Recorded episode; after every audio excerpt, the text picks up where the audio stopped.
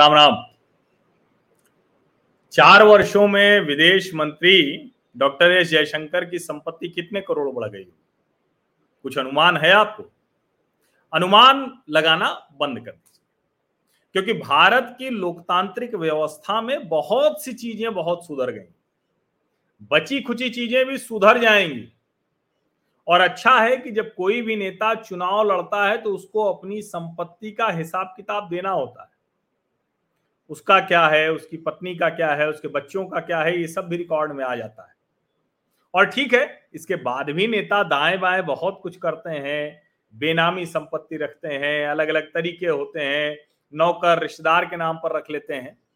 लेकिन अब धीरे धीरे जो ऐसे सलीके वाले नेता आ रहे हैं वो ये सब काम तो नहीं करते हैं। और डॉक्टर एस जयशंकर तो वैसे भी डिप्लोमेट रहे हैं, उनकी पत्नी भी वो बड़े प्रोफेशनल पदों पर रहती हैं, और आप तो ये सब रही हैं और रही भी अभी भी हैं।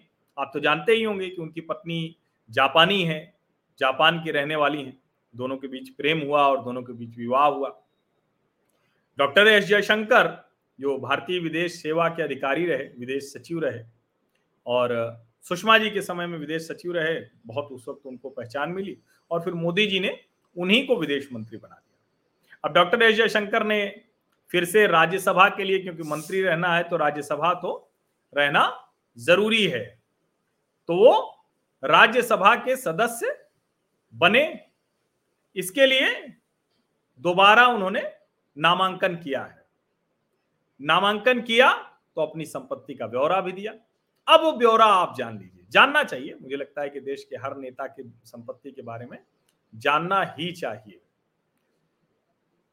जयशंकर जी की संपत्ति, उनकी संपत्ति और उनकी पत्नी की संपत्ति चार वर्षों में उनतीस प्रतिशत से अधिक बढ़ गई। उनतीस प्रतिशत से अधिक। अभी उनतीस प्रतिशत से अधिक तो ठीक है, लेकिन ये कितना है ये बड़ा महत्वपूर्ण है।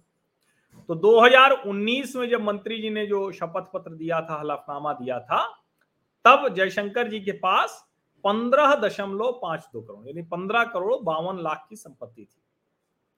अब कितनी हो गई है? अभी उन्होंने बीस करोड़ नौ लाख इतने की संपत्ति वो जाहिर की है, बताया है।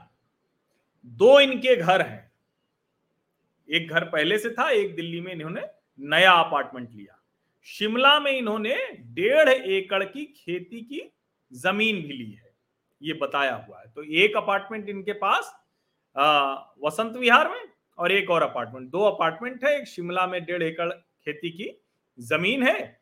तो ये इनका अभी का जो कहें कि इनके पास जो संपत्ति है।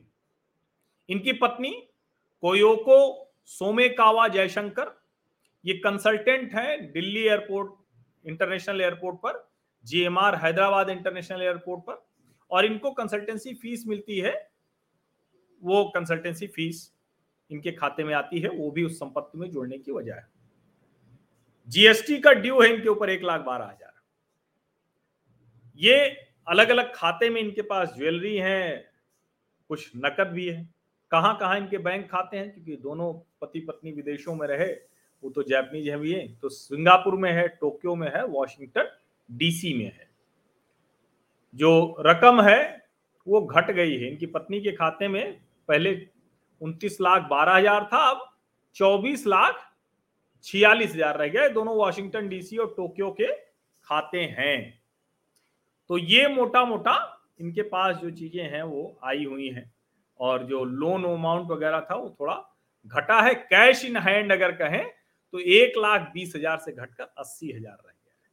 अब ये खबर छोटी सी खबर है, लेकिन हमें लगता है कि देश के हर नेता के बारे में, खास करके उनके पास संपत्ति कितनी है, कितनी संपत्ति है, कितनी बढ़ गई। अच्छा, ये लोग आईएफएस ऑफिसर थे डॉक्टर एस जयशंकर, तो इनकी वैसे ही बड़ी सैलरी रहती है, इनको बहुत अच्छे खासे पैसे मिलते हैं। तो ये आ, करोड़ दो करोड़ चार करोड़ सुनकर ही बहुत न करिएगा। तो कोई भी आज की तारीख में जो अच्छे आ, एक तरह से कहें कि ठीक सैलरी पा रहा होता है तो कुछ समय बाद करोड़ की संपत्ति उसकी हो ही जाती है। आजकल तो छोटे मोटे घर भी वो आ, मतलब डेढ़ दो करोड़ के ऊपर सामान्य घर मिलने लगे हैं। अगर तीन कमरे का अगर आप घर हो जा रहे हैं तो, और अब तो नोएडा में एक से एक घर आने लगे हैं। अब तो आ, जिसको कहते हैं ना कि उसको देखकर लगता है कि कितने पैसे लोगों के पास है, लेकिन वो एक अलग विषय है। ये डॉक्टर एस जयशंकर अपने विदेश मंत्री, उनकी संपत्ति का ब्यौरा, सबका ब्यौरा पता चलना चाहिए, लोकतंत्र के लिए बहुत अच्छा है। धन्यवाद।